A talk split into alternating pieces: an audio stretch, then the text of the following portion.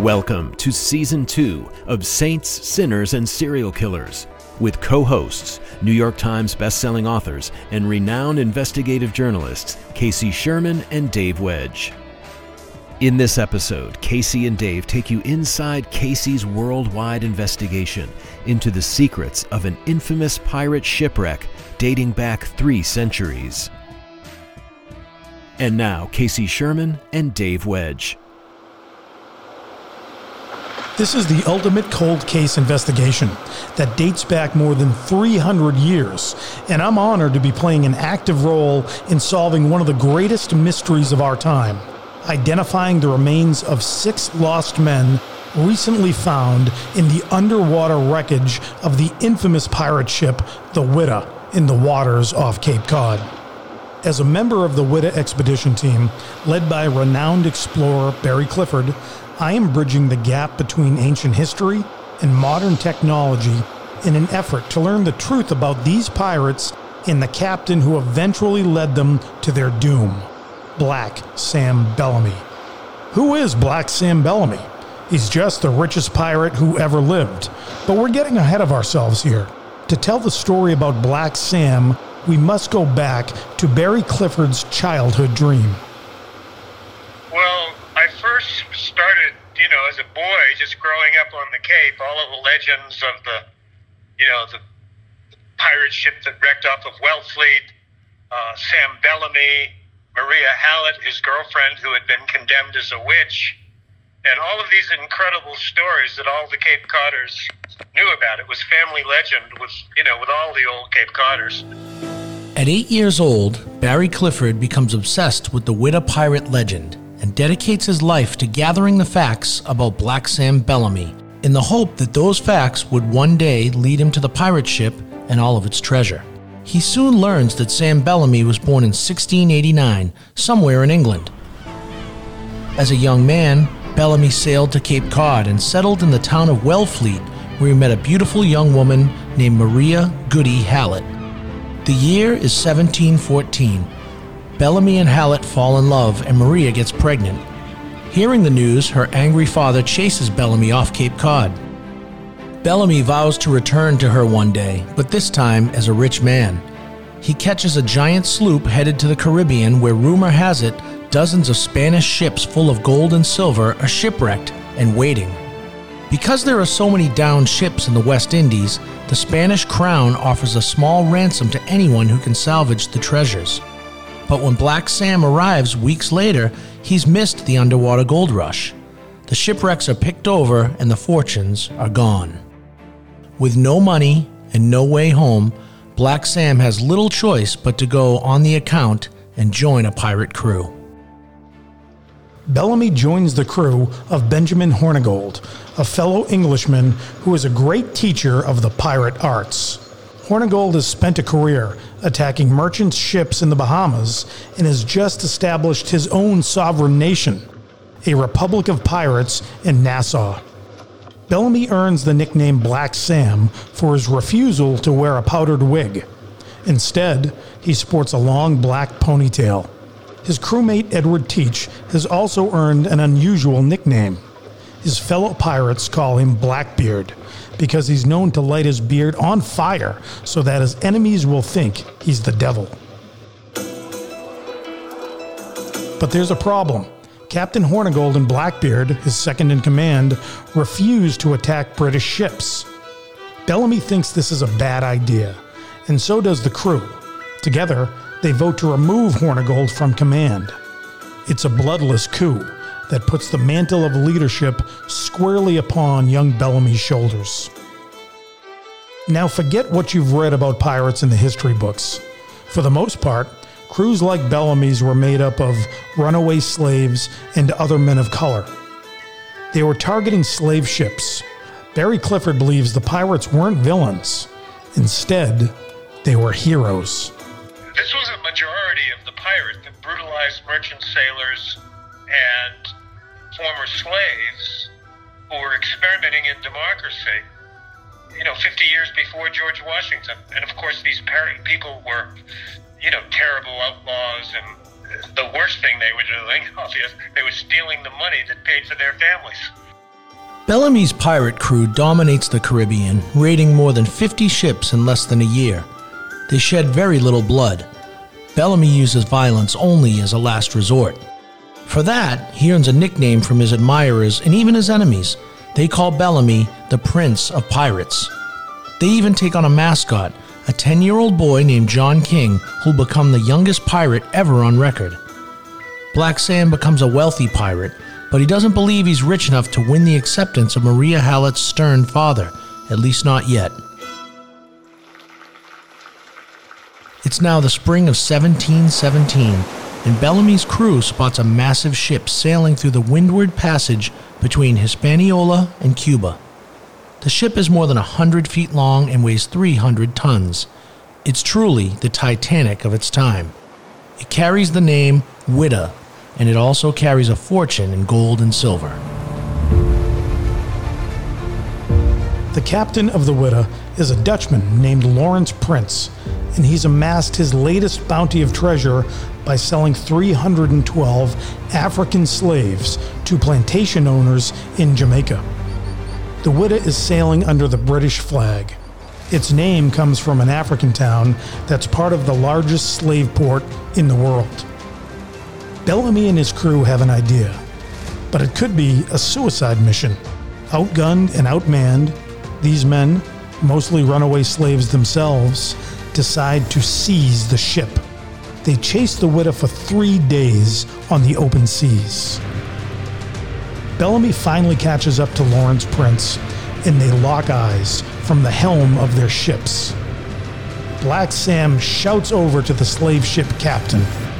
You are a devilish, conscious rascal, and I am a free prince, and I have as much authority to make war on the whole world as he who has a hundred sails of ships at sea, and an army of a hundred thousand men in the field. And this my conscience tells me. But there is no arguing with such sniveling puppies who allow superiors to kick them about deck at pleasure. Bellamy then fires a warning shot over the bow of the Whydah. Lawrence Prince is a notorious slave trader, and he's also a coward. He surrenders to Sam Bellamy without a fight. Black Sam's crew takes the Whydah as its own and all the gold and silver that comes with it. Black Sam is now worth an estimated three hundred million dollars. He's far richer than his contemporaries like Captain Henry Morgan, Blackbeard, and Sir Francis Drake. Bellamy's plan is to sail back to Cape Cod and reunite with Maria Hallett. He and the crew also discuss continuing on to Maine, where they'll create a society of free men, all living and working together as equals. It's a radical concept for seventeen seventeen. While Bellamy has been away, Maria gives birth to their son. She hides the baby in a hayloft, far away from her angry father. But tragedy strikes when the infant chokes on a piece of straw and dies. The local sheriff banishes Maria from the village to a small hut located on the outer cliffs of Wellfleet. She's called a witch by local villagers, and she's isolated. Maria's only hope is that Bellamy will return and save her. Bellamy sails the Whydah and her sister ship, the Marianne, up the Atlantic coast to Cape Cod. The date is now April twenty-sixth, seventeen seventeen, and Bellamy and his crew are confronted by a ferocious nor'easter. Winds are clocking in at eighty miles per hour. The waves are now a whopping fifty feet high. Even with the sails down and the anchor dragging, the Whydah is tossed like a toy boat in the violent seas. The Whydah collides with a sandbar. Waves roll over the decks, and men are thrown into the ocean to their deaths. The giant galley begins to roll, trapping Sam Bellamy, young John King, and others inside. Maria Hallett watches the horror from the dunes of Wellfleet. Her beloved Samuel is lost to the sea.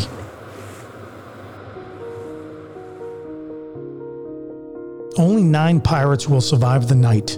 They'll later be put on trial, the first piracy trial in the American colonies. Six pirates are convicted.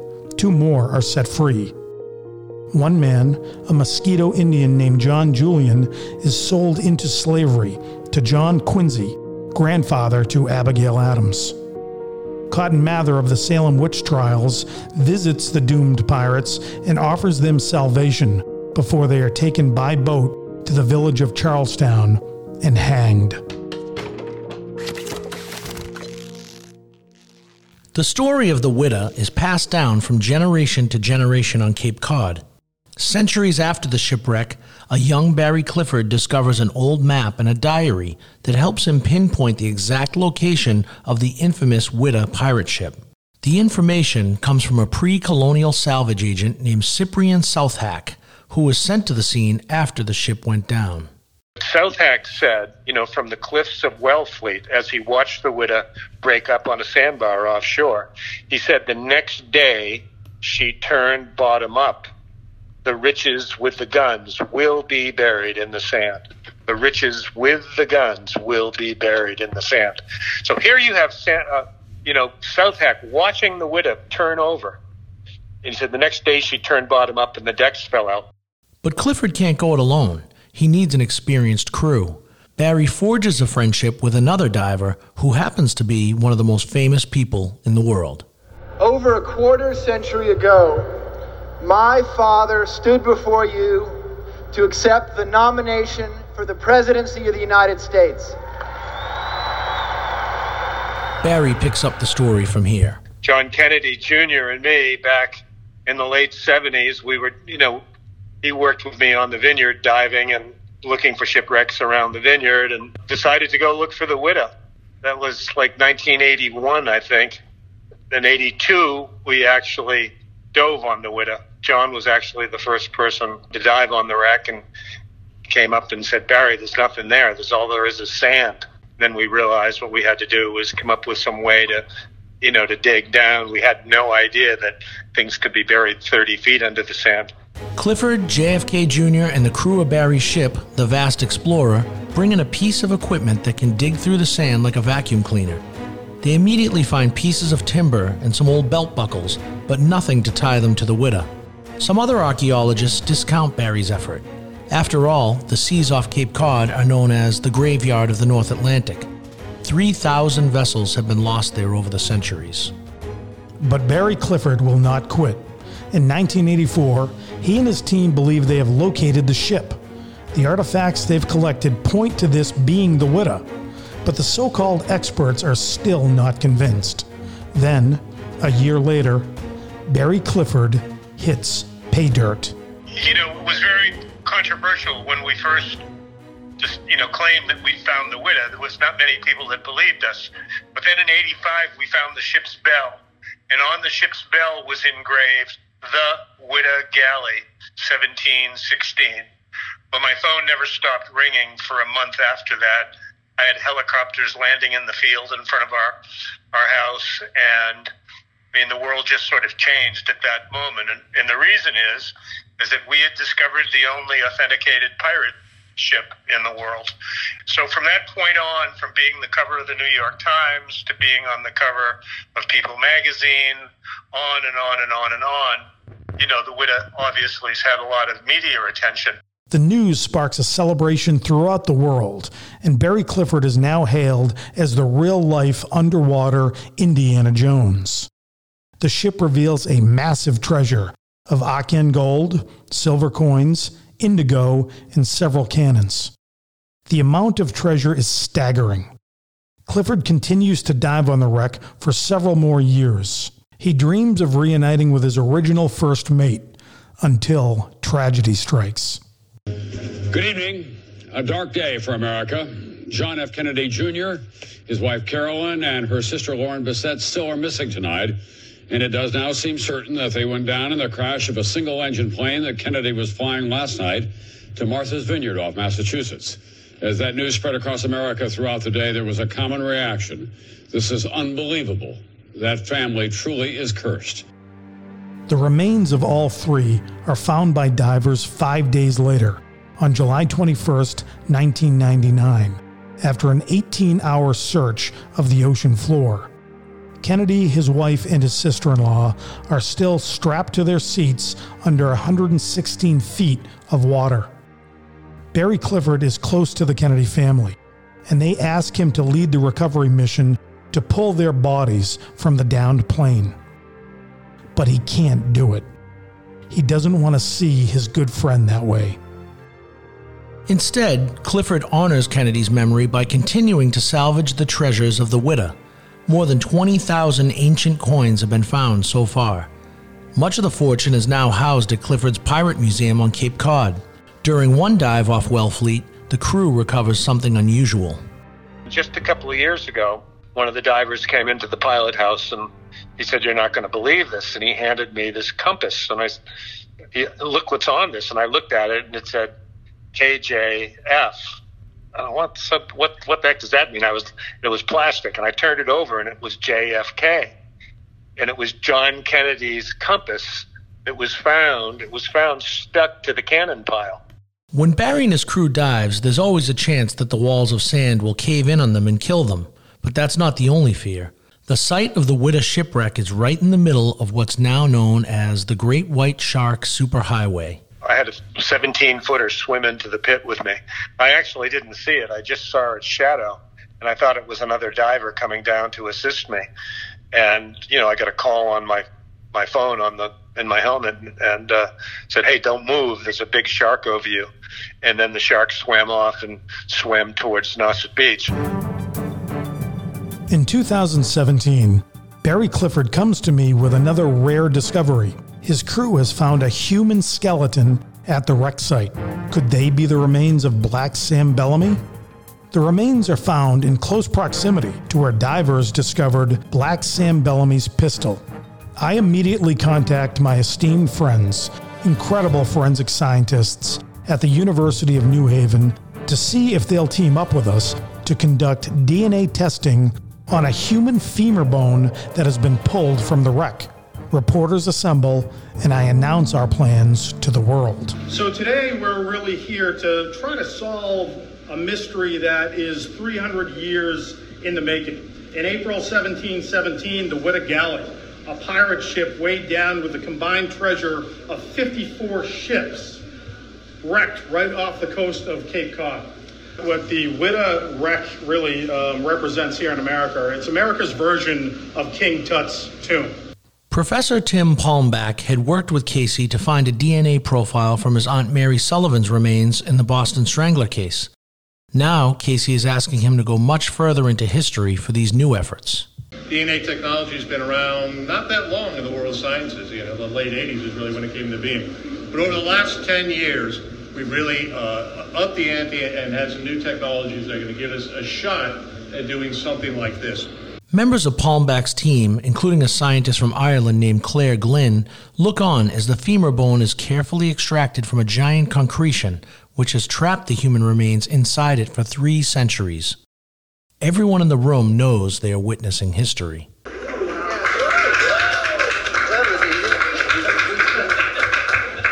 But Claire Glynn knows that her work is just getting started. Getting D N A, as I mentioned, from bones is not always the easiest thing. It is very, very possible, though. It does have some challenges because we need to dig down into this, into the inner surface of the bone, and we need to break it open.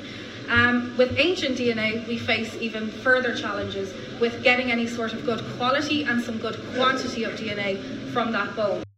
So now that the scientists have the pirate bone to examine, we still need a D N A sample to compare it with. That's when I begin my investigation to track down a blood relative of Black Sam Bellamy himself. My journey leads me to the place where Black Sam Bellamy's legend was born, literally. I fly to England in search of Bellamy's family, that is, if he still has any. In London, I scour libraries to trace the family tree. I learned that Bellamy hails from a tiny village in Devonshire called Hiddesley. I canvass social media sites to see if there are any Bellamys living in the surrounding area. I find about a dozen names, but none of them can trace their lineage back to the Prince of Pirates. I'm about to give up when I find a young Englishman named Simon James Bellamy living in the town of Somerset.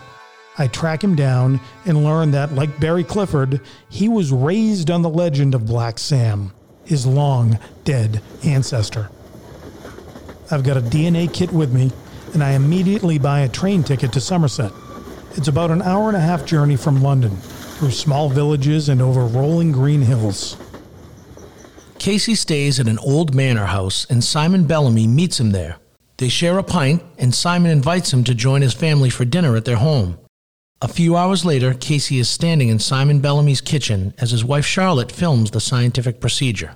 We're going to give uh, Simon a D N A test, and that uh, D N A is going to be tested at the University of New Haven in the United States to see if it's a match to the bone that we found on the Whydah shipwreck. If it is a match, then we now know that we have recovered the remains of the greatest pirate that ever sailed. So what Simon is going to do here is swab the uh, interior cheek of his mouth with that, so that we get his D N A, and once he does that, it's going to be on there now. There it is. Bellamy family D N A that we are going to be testing in the United States to see if we have found the greatest pirate that ever sailed. And he is the greatest grand, grand, grand, grand nephew of the greatest pirate that ever sailed. So wish us luck. The next morning, Simon and I venture off to the ancient village of Hiddesley in Devon as we continue to trace the steps of Black Sam. We drive through the Dartmoor, which looks like it's been untouched by time. The village is old, really old. It's even mentioned in the legendary Doomsday Book, a geographical survey of England, published in ten eighty-six by order of William the Conqueror. Beyond the hedgerows surrounding the town, we spot the spire of an ancient church, Saint Andrew's. It stands high on a hill, six hundred fifty feet above sea level. It dates back to the year twelve hundred. We enter the church, and I can almost feel Black Sam's presence. We know he was here as a baby, where he was christened in the nave in sixteen eighty-nine. Talking with a town historian, we learn that Bellamy's mother died shortly after childbirth and is buried in an unmarked grave here on these grounds. We step out from the church to the ancient cemetery behind it. I kneel down and whisper a prayer for her soul.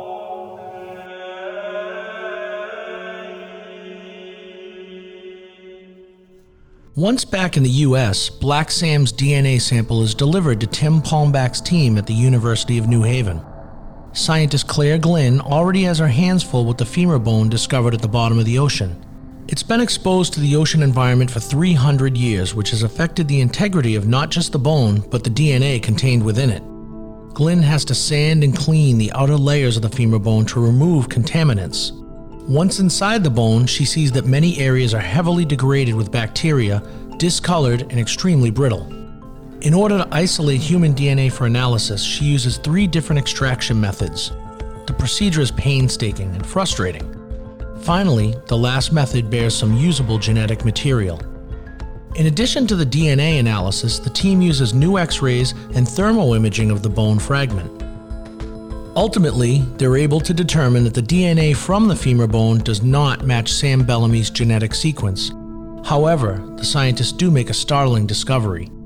They determine that the pirate was born in the eastern Mediterranean area, which means Turkey, Syria, Egypt, or Libya. Barry Clifford thinks the femur bone could belong to a pirate who had joined Bellamy's crew after escaping slavery.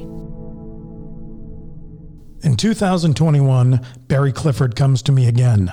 This time, his crew has discovered not one, but six new skeletons in the Whydah shipwreck. The remains have been identified in several large concretions.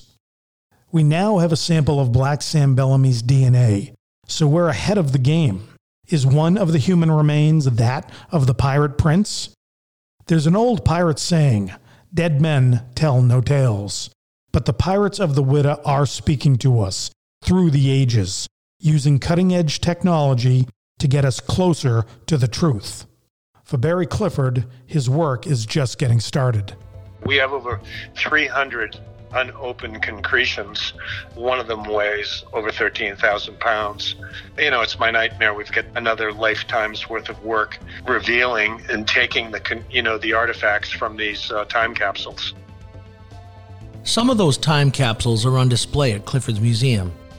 It's worth noting that he hasn't sold off any of the treasure. Instead, he's using it to teach younger generations about Black Sam and the golden age of piracy. You can see the treasure yourself by visiting the Whydah Pirate Museum on Cape Cod.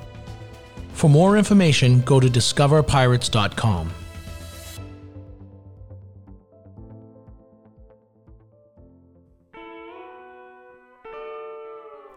Saints, Sinners, and Serial Killers is a joint production of Mudhouse Media and Fort Point Media.